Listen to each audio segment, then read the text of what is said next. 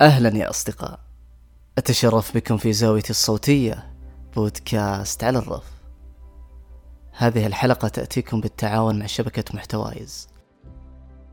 تخيل أنك تعيش في حالة دفاع مستمرة ورد على من يتكلم في شخصيتك شكلك أو عاداتك أو عملك وتوصل مرحلة من كثر الكلام حولك وعنك. آه إنك ما تدري وش تبي وش المطلوب منك. وتعيش حالة من الإرهاق الذهني والنفسي. نتخيل مرة ثانية. فيه إنسان مريض ويأخذ دواء ومثل ما نعرف أن الدواء غايته التشافي ولازم يصرف الشخص على علم ومعرفة ودراية. لكن حصل العكس. المريض أخذ الدواء من غير متخصص وإنسان جاهل. منطقيا. هل بيتعافى؟ وما بين الموقف الأول والثاني يكون موضوعنا اللي هو الوجه الآخر للانتقاد. الجانب السلبي منه الطريقة السلبية الأسلوب الخاطئ بعض الظواهر اللي متركزة على النقد. ومع أن النقد حق مشروع لأي إنسان لكن كل حق لابد أن يقنن بالشكل الصحيح حتى ما يكون حق مدمر. للناقد دائما النصيب الأكبر من الاستماع. على عكس المنتقد. وفي هالحلقة راح أكون بجانب المنتقد وأعطيه فرصة يعبر ويتكلم عن الانتقاد من زاويته وهي بعيدة عن المفهوم المعروف انتقاد بناء أو انتقاد هدام لغاية أعمق وأشمل وأكثر فائدة. تساعدنا نكون معاونين ولسنا مجرد ملاحظين للأخطاء. ما أخفيكم كل معنى أحب أعرفه من وجهة نظري الخاصة والانتقاد واحد منها. فيقول تعريفي أن الانتقاد هو ملاحظة القصور وإعطاء الرأي حوله. ما أخفيكم أني كنت أبيها الأخطاء لكن نكون يعني إيجابيين شوي ونعطي النقد حقه الصحيح أنه ملاحظة تقصير. وكما أن الانتقاد له نشوة متمثلة باكتشاف القصور في شخصية الطرف الثاني. أو في عمله ونقصد الوظيفة أو أي شيء يتشاركه مع الناس. ولهذا تنشأ الشخصية المتطرفة اللي تشعر بالانتصار عند طرح رأيها النقدي. والتوازن هو المطلوب ولا إفراط ولا تفريط. سألت صديقنا المنتقد وش الأساليب اللي تكرهها في الناقد؟ ويمكن تأذيك أو على الأقل تطفشك فأجاب وقال اللي ينقد لمجرد النقد وغالبا يكون يبي يثبت لنا إنه فاهم ومطلع وحتى رأيه السطحي ما يأثر لكن اللي يأثر هو أسلوبه. الثاني اللي ينتقد اختياراتي وشيء عادي مقبول في شخصيتي وما يخالف الذوق والأدب والإنسانية لكنه ببساطة مختلف عنه. لهذا اعتبره خطأ. له قصور. وانتقدني عليه. الثالث اللي يزودها بالنقد؟ ويكثر كلام تحس إنه يبي يقول لك أنت على خطأ وضايع. ولازم أعيد وأكرر عشان تستوعب. الرابع اللي ما يقبل إني أناقشه في رأيه النقدي إذا انتقدني. ولا يقبل إني أبرر. وإذا بررت أو شرحت موقفي اعتبره نوع من عدم تقبل الرأي. وإنك منغلق وإنك ما تقبل إلا ما تراه أنت وخذ لك عاد. في عصر السرعة والتطور والانفتاح العلمي والمعرفي والثقافي بين الناس أنشأ حالة نقدية بارعة.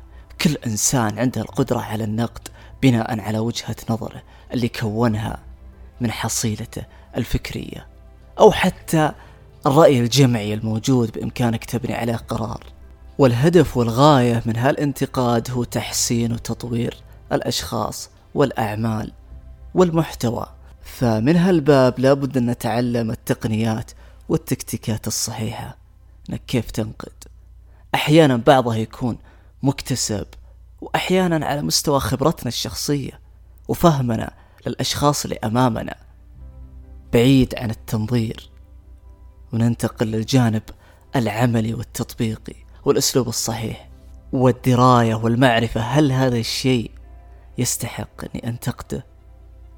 أو مثل ما نقول أمشيها ما في مشكلة. وحتى الرأي النقدي يحتاج الخلفية عميقة في هذا المجال حتى لا يكون الرأي سطحي مجرد رأي. يمكن يسأل شخص يقول المفروض أن أي إنسان تكون عنده قابلية لتقبل النقد واللي يزعل يطلع برا. ببساطة الناس يختلفون. فيه قوي الشخصية وفيها الواثق وفيها المهزوز والعنيد والنرجسي والمتردد وغيرهم كثير من الشخصيات. والأنفس والقلوب لازم نراعي الطريقة الصحيحة لكل إنسان بمعنى كأنك تأخذ المفتاح اللي أدخل فيه الروح هذا الإنسان وقلبه. من أجل وصول النقد بشكل سليم. وهذا أخذني لتساؤل آخر. للدرجة هذه النقد مؤثر على الشخص. فكرت بالإجابة وأتمنى تشاركوني بعد الحلقة. تقول إجابتي يؤثر لأن الإنسان بطبيعته ما يحب يكون على خطأ. وحتى لو كان على خطأ يحاول يبحث عن مبرر. ولهذا النقد يقطع التبرير سواء كان إيجابي أو سلبي ويكشف الإنسان أو يكشف للإنسان خطأ. ترى هنا في خلل سواء في شخصيتك أو في عملك. هنا في خلل هذه هذه الحالة هذه هي اللي عليها الأساليب والتطبيق الصحيح اللي مفروض كل إنسان إنه يتعلم يقول هنا في خطأ. لكن بطريقة لبقة ومؤدبة وصحيحة. حتى ما يوصل الطرف الثاني لحالة من الدمار والسحق أسميها سحق. إي أدري كلمة قوية لكن أسميها سحق للثقة لأنها فعلا تسحق ثقة الإنسان اللي أمامك إذا وصله نقد غير بناء وهدام ويمكن يوصل للتنمر. يمكن يفقد إمكانياته اللي كانت هي مصدر قوة له في يوم من الأيام. أستحضر موقف لشخص كان يقول أنا أقبل الانتقاد ومنفتح على كل الآراء وجهات النظر إلا في شيء أنا متخصص فيه.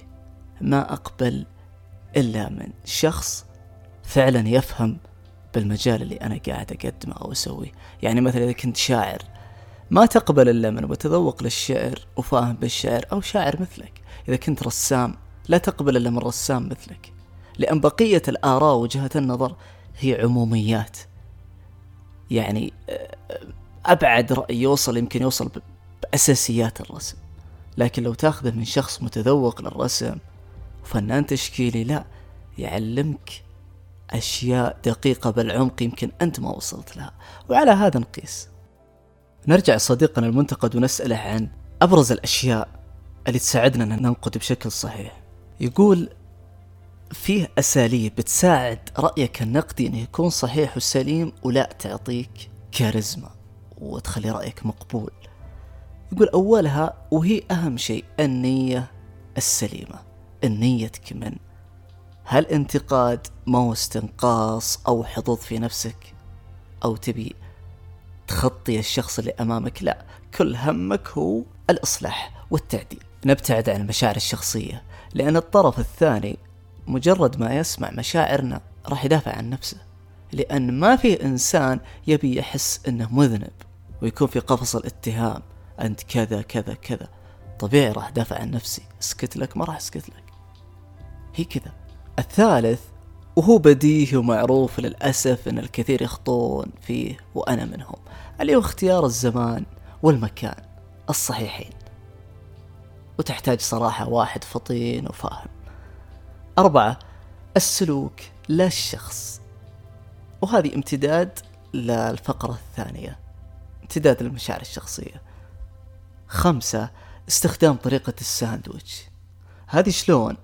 بعطيكم موقف وبتفهمون الموقف جاني نقد بحسابي بالتويتر على البودكاست من صديق اسمه عبد الله للأمانة مدحني ومدح شغلي بشيء شيء وش أقول لكم؟ أثلج صدري. آخر شيء أعطاني الانتقاد ثلاث أربع كلمات وكمل مدح. أنا بلعت الطعم بدون ما أدري. أخذت الانتقاد بدون ما أدري. فهذا هو. مدح انتقاد مدح. سهلة. معادلة سهلة. مدح انتقاد مدح السادسة وهي الابتسامة. لغة الجسد الصوت الهادي الرصين. كلها تساعد بالانتقاد وتخلي الشخص الثاني يسمع منك. ويفضل إنها تكون صوتية ما تكون كتابة. لأن إذا كانت كتابة تبي تبذل أضعاف الجهد عشان توصل مشاعرك ومرادك للشخص اللي أمامك. وبالختام أحب أسمع لكم. وأقرأ وجهات نظركم حول الانتقاد سواء في فقرة ذكرتها أو في شيء ما ذكرته شيء حاب تضيفه أو موقف. في خانة التعليقات على ال SoundCloud أو Apple Podcast أو أسفل التغريدة اللي نزلت فيها رابط الحلقة. وما يفوتني أشكر الأصدقاء في شبكة محتوايز على اختيارهم لي كصانع محتوى مستقل. وآمل أن أثري المحتوى العربي الصوتي بكل ما يرتقي لذائقتكم وعقولكم. يومكم طيب وليلتكم سعيدة.